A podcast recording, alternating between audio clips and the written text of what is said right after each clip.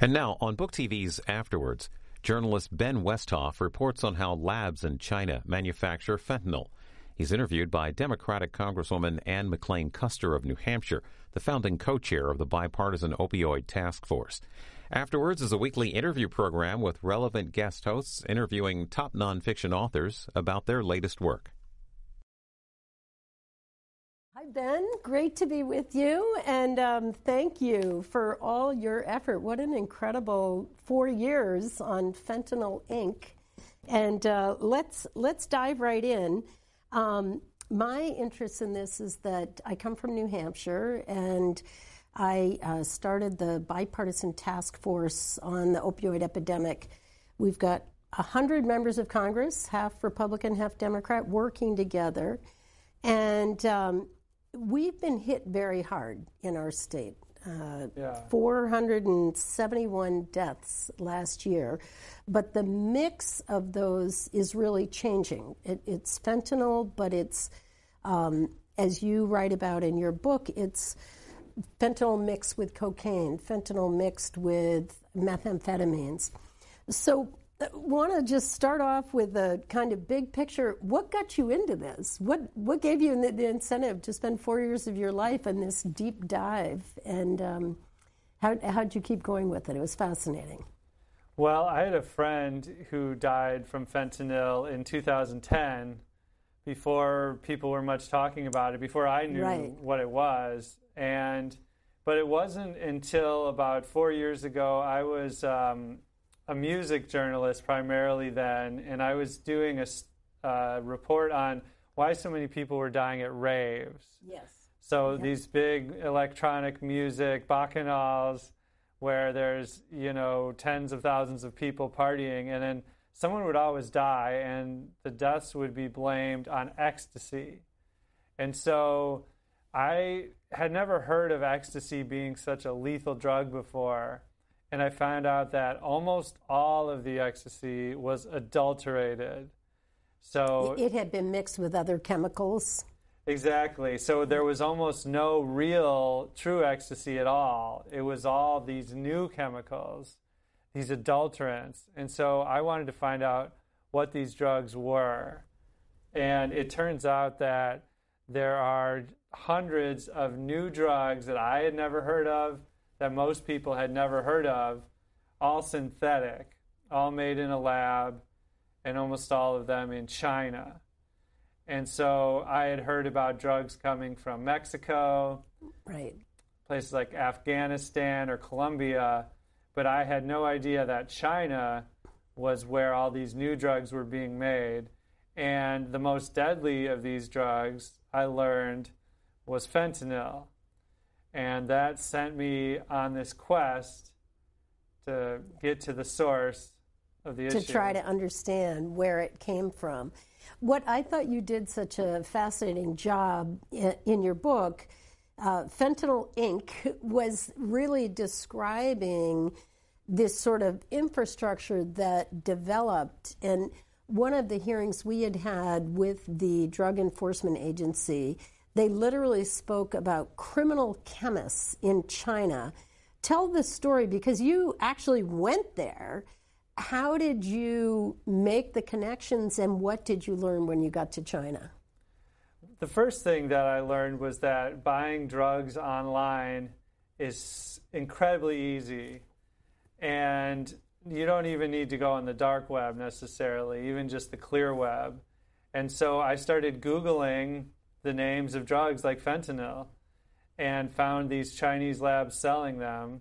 And all I did was just send them an email and pretending to be a drug buyer. I had a fake email address and I asked if I was ever in China if I could visit their lab. And some of these different chemists said yes. Wow. So I so I went. I went uh, early last year, and what I found was pretty shocking. I was expecting something like an underground, seedy environment. Illicit environment. Exactly. Yes. Yeah.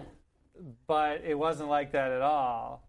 I was expecting something like you might a Mexican cartel or a Colombian cartel, but these were looked like legitimate businesses, really, This, And and to some extent, you described that they are legitimate businesses staying sort of one molecule ahead of law enforcement that's trying to schedule the drugs and make them illegal. Describe that process. Yeah, exactly. So when it comes to fentanyl, that's banned in the US, banned in China. But there's all these little offshoots of fentanyl, and they're called analogs. And you can make an analog just by tweaking the chemical structure just a little tiny bit. And so for years, that's how these Chinese chemists have been staying one step ahead of the law. It's incredible. So whenever China banned one of these drugs, they would just tweak it slightly and then begin selling this new drug until it was illegal. So so they were operating within the law. And that has only changed recently in May when China agreed to ban all types of fentanyl, analogs, everything, even before they were invented. You know, even new ones that hadn't been yet invented. So. And help to understand or kind of explain to the listeners people here in the United States are buying the precursor chemicals to making fentanyl, and then they're mixing the ingredients before they're selling it in a retail capacity. Uh, I one of you kept having these visuals that you could understand, and one was a coffee grinder. Oh, and using a coffee grinder to mix the substances but then it seemed that's part of the risk that um, can you can you help people understand just the lethality of fentanyl and the small small amounts literally practically like grains of mm-hmm. sand Yeah. that can be a lethal overdose that could kill someone. And if they don't understand when they're buying it what the mix is. How, how does that yeah, work? You've you've hit on a really important point because heroin, like we said, it's grown from the poppy. It's a natural plant, but fentanyl is made in a lab and it's 50 times stronger. Hmm. And so, drug dealers will will not use pure heroin. They'll cut their heroin with fentanyl because it's a way to save money. It's so much cheaper to make. It's so much more powerful. The problem is that the the way they mix them together, like you said, is very. It's not precise at all. It's not scientific. So these street dealers in St. Louis, one that I talked to, said that they would mix the heroin and the fentanyl using a Mr. Coffee grinder. You know, just the same thing you'd grind up coffee beans. But the problem is you can't do it precisely, and so one dose might be pretty weak, but another dose might be so strong as to kill someone. And that's exactly why so many people are dying from fentanyl, from, from street fentanyl. And one of the comments you were quoting people because it does seem counterintuitive. If you think of this being a product that is literally killing the purchasers of the product, that doesn't sound like a very good business model. Yeah. But you quoted people saying they find out about a death and they'll want to get that batch because it's stronger. So Yeah, help us understand Well, that, that is, is it the level of addiction that would cause someone to take that step or did you get more behind talking to the users and the high that they're chasing Well, for many longtime heroin users, they don't even get high anymore from heroin. All it does is it gets rid of their withdrawal symptoms, it gets them back to baseline. But with fentanyl, they can get high again. It's so much stronger. And so, unfortunately, what happens is when someone overdoses, and uh, another addicted user hears about that, he or she doesn't say, Well, I better stay away from that. They say, No, this must be a really powerful batch. I want that. to and get that euphoria again. yeah, exactly. Yeah. So that's a very unfortunate um, aspect, aspect of, of this. Yeah. yeah, and I think it's hard, uh, kind of, to get to get your brain around. Certainly, for policymakers, part of what our task force is about is trying to educate members of Congress from communities all over the country that are now dealing with this to understand um, kind of what the impacts are and how people are responding. The other part of the book that I thought was really fascinating was your take on the whole the war on drugs and going back through the history of that, starting President Nixon, President Reagan, Nancy Reagan, just say no. Talk about that a little bit, like what what your impression is of whether that approach has been successful. Yeah, ever since I was a little kid, I've been hearing just say no and about the war on drugs. And I think, unfortunately, where we're at right now is that fentanyl is killing more Americans every year than any drug ever. So we've been through the crack epidemic, the meth epidemic, pills like OxyContin. That was the first part of the opioid crisis, the first wave. Then heroin, the second wave. But fentanyl is the worst. It's killing the most people. And so, to me, it's all evidence that the war on drugs is not succeeding. We um, the, helped take out Pablo Escobar, the famous Colombian cocaine kingpin, and and yet his death did nothing to slow. We're getting more cocaine from Colombia than ever before. There was El Chapo, who was uh, imprisoned and tried recently, but it's not stopping the flow of drugs from Mexico at all. Locking people up for small drug offenses, nonviolent drug offenses in the U.S. has been devastating for minority communities in terms of the money spent.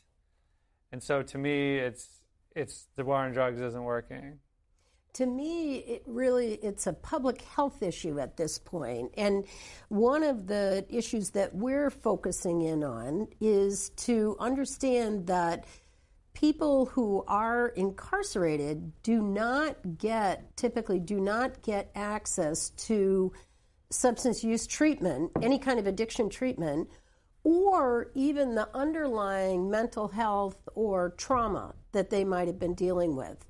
And what we're looking at, the reason for that, 50 years ago, when Congress created Medicaid, mm-hmm. they had an exclusion for people during incarceration. Mm. So their Medicaid coverage stops the day they go in, whether it's county jail, state prison, federal penitentiary. And for 50 years, all across this entire country, people haven't had sufficient health care and access to treatment. And then they come out, and we all act shocked that they go back to their addiction and go back to their crime. And we live with these incredibly high recidivism rates of people going just back in and back in. And when you think about it, we, we're not surprised if they come out and they still have diabetes, you know? Uh-huh. And I keep talking with law enforcement saying, we're not going to arrest our way out of this, that it's a public health issue. So, our legislation is to bring Medicaid and treatment for the underlying mental health issues and the substance use issues um, into our communities and into our jails and prisons. And we, are having great, some really great that's results. That's a great piece of legislation. Yeah, there's everything you're saying has completely been shown to be the case as far as drug use and recidivism.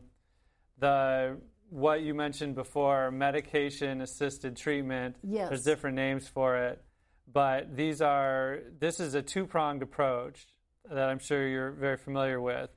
It's attacking the chemical problem, the drug problem on the one hand, and to do that using these sort of uh, low opioids, low level opioids like methadone, yep.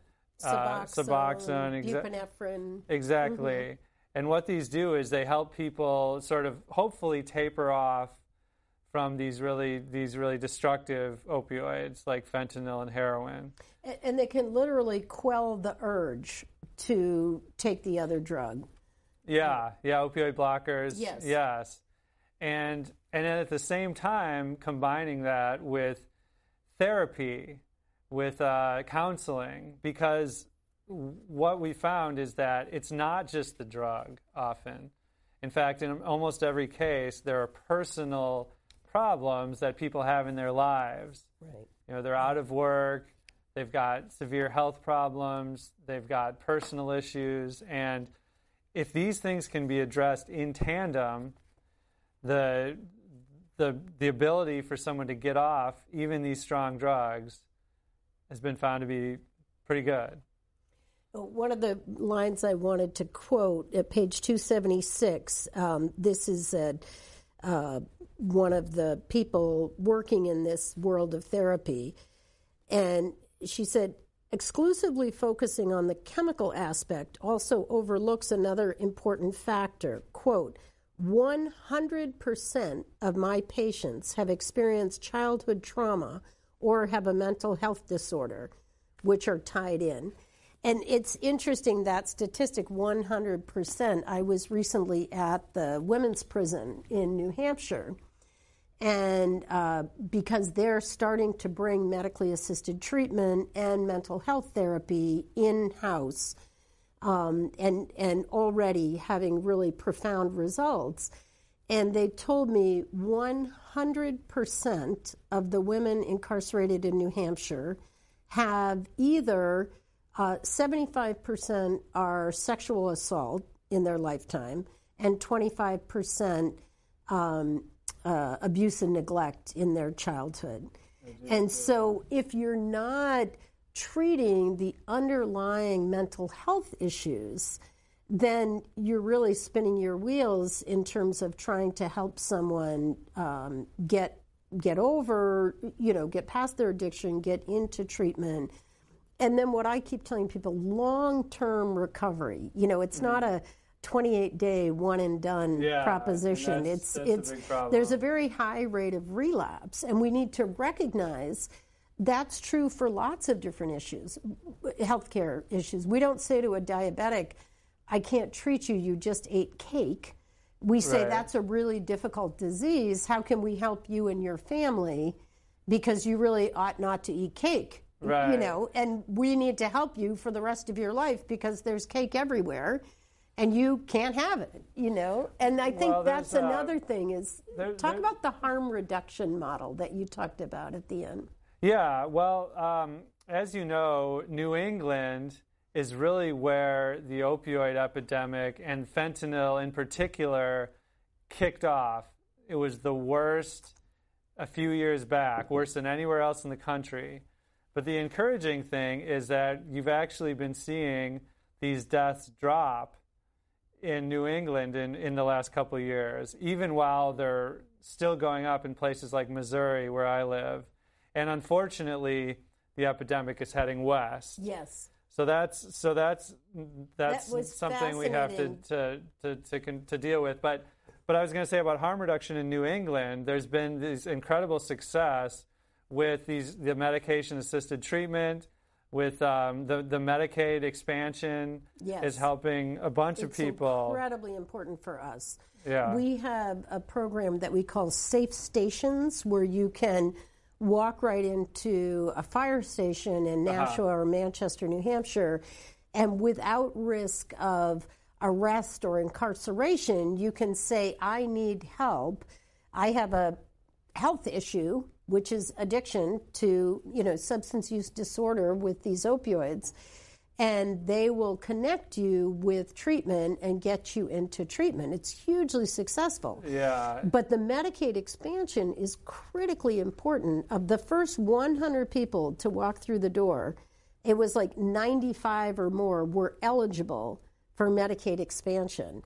So the reason they weren't getting the help that they needed is that they had no place to turn. We didn't have sufficient treatment capacity the hospitals would not help them with the um, uh, getting past the um, detox, and and that's the critical link. You know, you talked about how they're going to keep taking heroin so as not to go through withdrawal. Withdrawal. Yeah.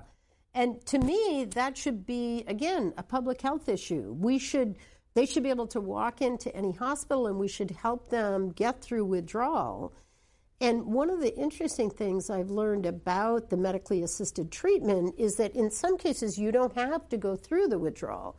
You can get directly onto that medication, and then that will Right. help you taper off your use. Yeah, and then of course there's naloxone, uh, known as Narcan. Yes. and this is basically a miracle opioid reversal drug. It's It's, it's, it's something out of science saving fiction. Thousands yeah. of lives. And- it, it really is extraordinary. Yeah, and so there's in some states they've made it so you don't need to get a prescription to get it, but it's really a matter of providing funding for firefighters, first responders, and even people like librarians because there's these situations now where people are passing out in library bathrooms overdosing. It's an epidemic across the country. It is. And librarians aren't trained to deal with these situations, but um, and they need to have a Narcan on hand, and, and family members do. Um, and I think that's one of the things. that the families are so beleaguered, the communities are so exhausted from this. So, talk a little bit about what you learned from Europe about this harm reduction model and how um, we can educate and and prevent uh, overdosing and and people harming themselves. Right. So I went to Spain and, in particular, Barcelona, and there they have these these facilities called supervised injection facilities. And what these places are, it's where addicted users can go in, they can get clean needles, and they can shoot up, you know, heroin, fentanyl, whatever the drug. They can even smoke crack cocaine. They can do do these drugs, and it's legal to do so inside the facility, and they're watched over by trained medical staff. And so they've had, you know, it's it's it's a little outside the box, especially for Americans. Are they offered um, addiction treatment Yes, or mental health yes. treatment? That's all is- part of the package. because yeah. what we have learned more and more about this, they call it a moment of clarity when someone is ready for treatment, ready for help, and uh, making that readily available to people so that they can take that step. Yeah, that that's absolutely part of it. And these centers, they tend to bring the addicted users out of the parks. You know, like in Barcelona, they had this scourge of needles in parks, and kids were stepping on them. They had these addicted users in the streets, but they're brought into these locations, and they have them in Canada. They have a lot of them in Europe. They have a lot of them. No one has ever died at one of these facilities, but in the U.S., they're banned. They're illegal, and there's been a number of cities that have tried to have them, including Philadelphia recently. But the, the federal government has, has banned them, and I think it's something we need to think about. Something else is called fentanyl testing strips. Yeah, talk about that. I was fascinated by that. And these kits where they're ten- fentanyl testing strips and Narcan and uh, they can condoms. test for, for any, yeah these Yeah. are all part of uh, the harm reduction strategy but and yeah the fentanyl testing strips in particular these are kind of in a way they look like a pregnancy test yeah. and what what you do is you take your drugs you don't know what's in it it could be pure heroin it could be heroin mixed with fentanyl you don't know so you mix it up in a solution dip the strip in there and if there's one stripe that means that there is fentanyl. Two stripes means there there isn't. And so what studies have found is that if people realize there's fentanyl in their drugs, and like you said, it can be mixed into anything, cocaine, meth, pills. If people find fentanyl in there, they're less likely to take it and they're therefore less likely to overdose and die. Well, you were talking about your friend in 2010. Um, for me, it was 2014, and a, um, a, a, young man uh, named Carl Messenger had graduated college, had come back to a small town in, in New Hampshire, and he was um, taking some extra courses. His father was a dentist, and he wanted to become a dentist. And his parents were aware that he had had a drug problem. He'd been to treatment and come back and was living with them. And what happened was he got a respiratory, a, a bad cold, and went to get medication for the cold. And unbeknownst to everyone, the doctor, the, the pharmacist, the parents, the, the young man, it was cough syrup with codeine. And the codeine created this drug seeking behavior in him, and immediately he made a call to the heroin dealer. Mm-hmm. But what was delivered to him turned out to be 100% fentanyl, and mm. we didn't know anything about it at that point. His mother, who I got to know very well after this all happened, came home to find him literally dead on the bathroom floor with the needle oh, still in geez. his arm. And and you talk about that in the book. What that means is it's a lethal dose instantly. And what what was it about the chemistry of fentanyl? You got way into the chemistry, oh, yeah. by the way. Are you? do you have any chemistry no. background? No. You did a really good job. I was having a hard time following the names, but um, what, what is it that makes this like a lethal dose, and and that you would literally die? And, and of course, he didn't have any idea what he yeah. was taking. Well, what's interesting about fentanyl is that it was created in the late 1950s by a Belgian chemist, and he wanted to create a better drug for use in hospitals. And he did. Uh, fentanyl was used in open heart surgery, continues to be a very important drug for things like epidurals during childbirth. Uh, for men getting colonoscopies are given fentanyl. And it uh, it still remains an important laboratory drug. Uh, excuse me, an important uh, uh, hospital drug, and also for people with cancer, end of life care, there's a patch, things like that. But what he didn't realize was that along the way, these rogue chemists, like the kind I describe in the subtitle, started going through the scientific literature that he and other drug chemists were publishing. So, so in the old days, if you were a scientist at a university, you published your paper and it went into some, you know, university library, pretty obscure, hard to, to find. But in the internet age, all of these these uh, papers were published online and publicly available exactly. anywhere around the world. Exactly and so these rogue chemists became began looking for these files specifically for these papers to go through them and appropriate the chemical formulas to learn how to make these new drugs. And so they began exploding all over the internet and made in chinese labs and and these different types of fentanyl came about in this way well, it was fascinating. Now, the other thing that I thought you that made the book very, very readable is you told these incredible personal stories. You met with families who had lost a loved one. Um, one of them was the death of Bailey Henke. Do you say Henke? That's right. Yeah, in um, Grand Forks, uh, North Dakota.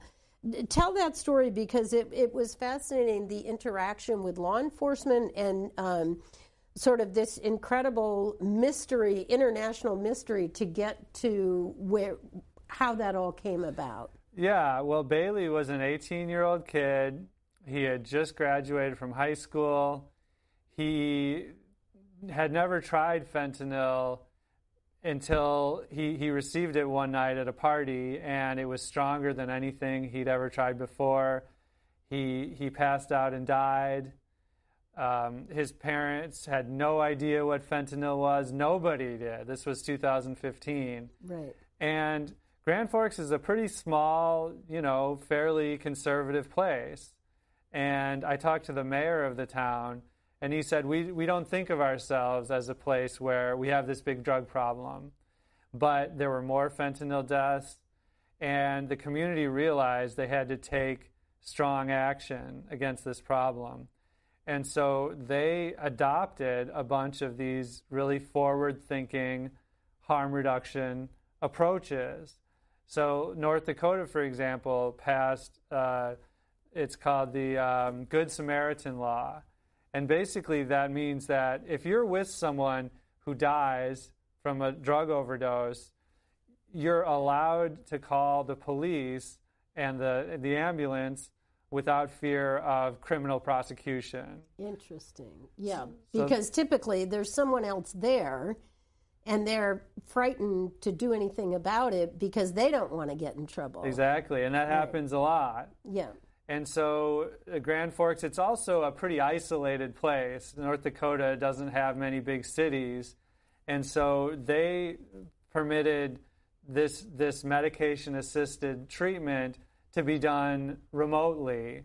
So, kind of over like Skype. Right. And so, people could talk with doctors in other cities and be put on this, this type of medicine. So, they, they're starting to hand out fentanyl test strips there. And it's, it's a very impressive show of support from that community.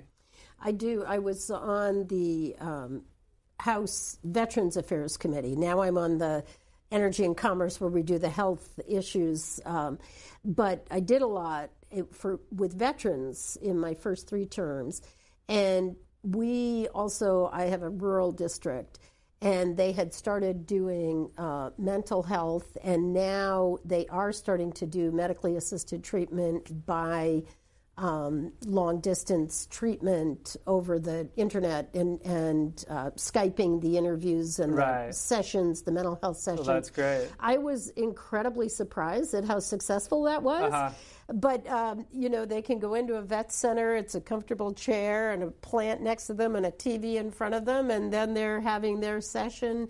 They don't have to drive two or three hours, and, um, and it's much more efficient. And I was recently visiting one of our hospitals as well that's starting to help our small rural hospitals to have the expertise that they need to be able to do the medically assisted right. treatment. Yeah, and and it's also ushering in kind of a shift in mindset. Yes. And I talked to the public health uh, coordinator in Grand Forks, and he said the the fentanyl epidemic is changing the way people think about addiction. Yes. And so he said it's no longer people are thinking we got to jail our way out of the problem. We have to lock people up. It's treating addiction as a disease, trying to give people treatment, and he said it even spills over into something like alcoholism, which is for a long time treated the same way. You know, the drunk tank. You know, it's uh, a social issue more than a real a real disease and he said in Grand Forks that's really changed now. Well, and it's incredible too that this has been uh, beginning with the the opioids uh, and then the heroin and now fentanyl. That rural America has been hit so hard, mm-hmm. and that's a new phenomenon for most of these communities. Certainly in my district, that uh, has been a, a big part of this, and trying to come to terms we, for example, have uh, 2.4% unemployment. And what that means is that you get down to it's very difficult to find talented mm-hmm. work, uh, uh, employees for the workforce. And what I've seen just recently is what they call supportive employment, where one of our major employers is going to have uh, addiction specialists on hand in the company to support the people in recovery. And if they feel they're going to relapse or if they need resources, and it's not just the patients themselves, but so many families have been hit by this. And yeah. we have grandparents raising grandchildren, and all of the, the whole society gets impacted. Yeah. Um, well, and coming to terms with that as a public health issue rather than a criminal justice issue. I think. Yeah, is, yeah, it's, it's critical. And the conclusion that I come to in my book is that we can't just address the supply side. So I went to China, I infiltrated these drug labs, I found out all sorts of horrifying things about how the Chinese government actually subsidizes the production of fentanyl and fentanyl like drugs, fentanyl precursors, all this stuff. They, uh, these companies actually receive a tax rebate for exporting fentanyl and these other drugs. And there's all sorts of stuff going on right now with the trade war, and President Trump is trying to pressure Chinese President Xi into, into making these changes. And these are changes that should be made. But at the same time, what I discovered is that even if we are able to control China's industry, this chemical industry exporting these drugs, the industry will likely move to a place like India, which is already starting to make fentanyl. And so my conclusion is that we need to focus on the demand side. Right. That's the only thing we can do here ourselves. And that is the name of the game with harm reduction, with all these things we've been talking about. Well, you made a really interesting comment about that too, which is that if the fentanyl dealers understand the breadth of the demand for opioids right now, and uh, mm. starting with you told the whole story about um, the OxyContin and oxycodone and Purdue Pharma, and you mm-hmm. went through a lot of that in the book as well. Um, and the, shout out to Sam Quinones and the Dreamland, yeah. which was my Bible in yeah, terms of understanding. Book. It's an incredible book to understand this all. But your point, I think, is very well taken. If we don't get a handle on helping people get well and uh, move beyond these drugs, and one of the things that's been hopeful for me is to meet so many people in recovery and to have meeting people with successful lives that are in long term recovery that have gotten past this and, and recognizing that that's a possibility, that that's a, a probability. If we can use medically assisted treatment and mental health treatment and long term recovery and sober housing and all of these sort of this construct toward getting people to a healthy place, um, then then we don't need to worry in the sense that um, they're not going to be tempted by this lethal drug fentanyl coming coming from China. Tell yeah. you had an incredible story about the. Um, you had so much history. You could tell you're a journalist because it just had a lot of depth to the story. You had an incredible story about the opioid wars and the sort of ironic twist that it's yeah, now China, yeah. the drugs that are being uh, imported to the United States. US, Just yeah. tell that story.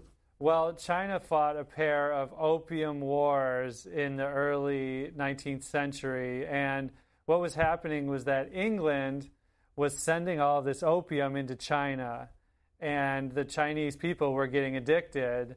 And the, the Chinese leaders said, We want you to stop bringing this into our country. But England refused, and so there were, there were two wars that were fought over that. Now, today, what's going on might be described as a reverse opium war because the drugs are coming out of China. Now the drugs are coming out of China, and it's the people in the West who are who are using these drugs and getting addicted. So, you know, um, talking with Chinese officials, and they don't want to take responsibility, which is not surprising. They blame the U.S. for its own culture of drugs, and and that you know, they have a good point. Um, in the US, for example, we use four times as many opioids as even a country like the UK, for example. And so, some recently released documents that you were alluding to, re- referencing these big lawsuits against the opioid and pharmaceutical companies. Now, the most famous of these, of course, is Purdue Pharma, right. which was responsible for OxyContin. Yep. And they were shown to be, you know, really pushing this drug, trying to make sales, even while their own internal studies showed how addictive it was. And so, and so Purdue Pharma certainly gets a lot of the blame.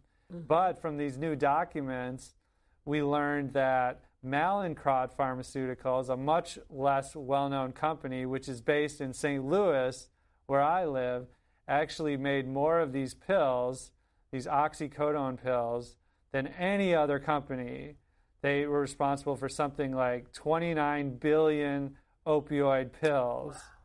And so now we're getting to the, the stage, it's, it's comparable to the big tobacco lawsuits right. that from the 90s. These, uh, the lawsuits that are being brought by states and cities and towns, they've been consolidated in a federal court in Ohio.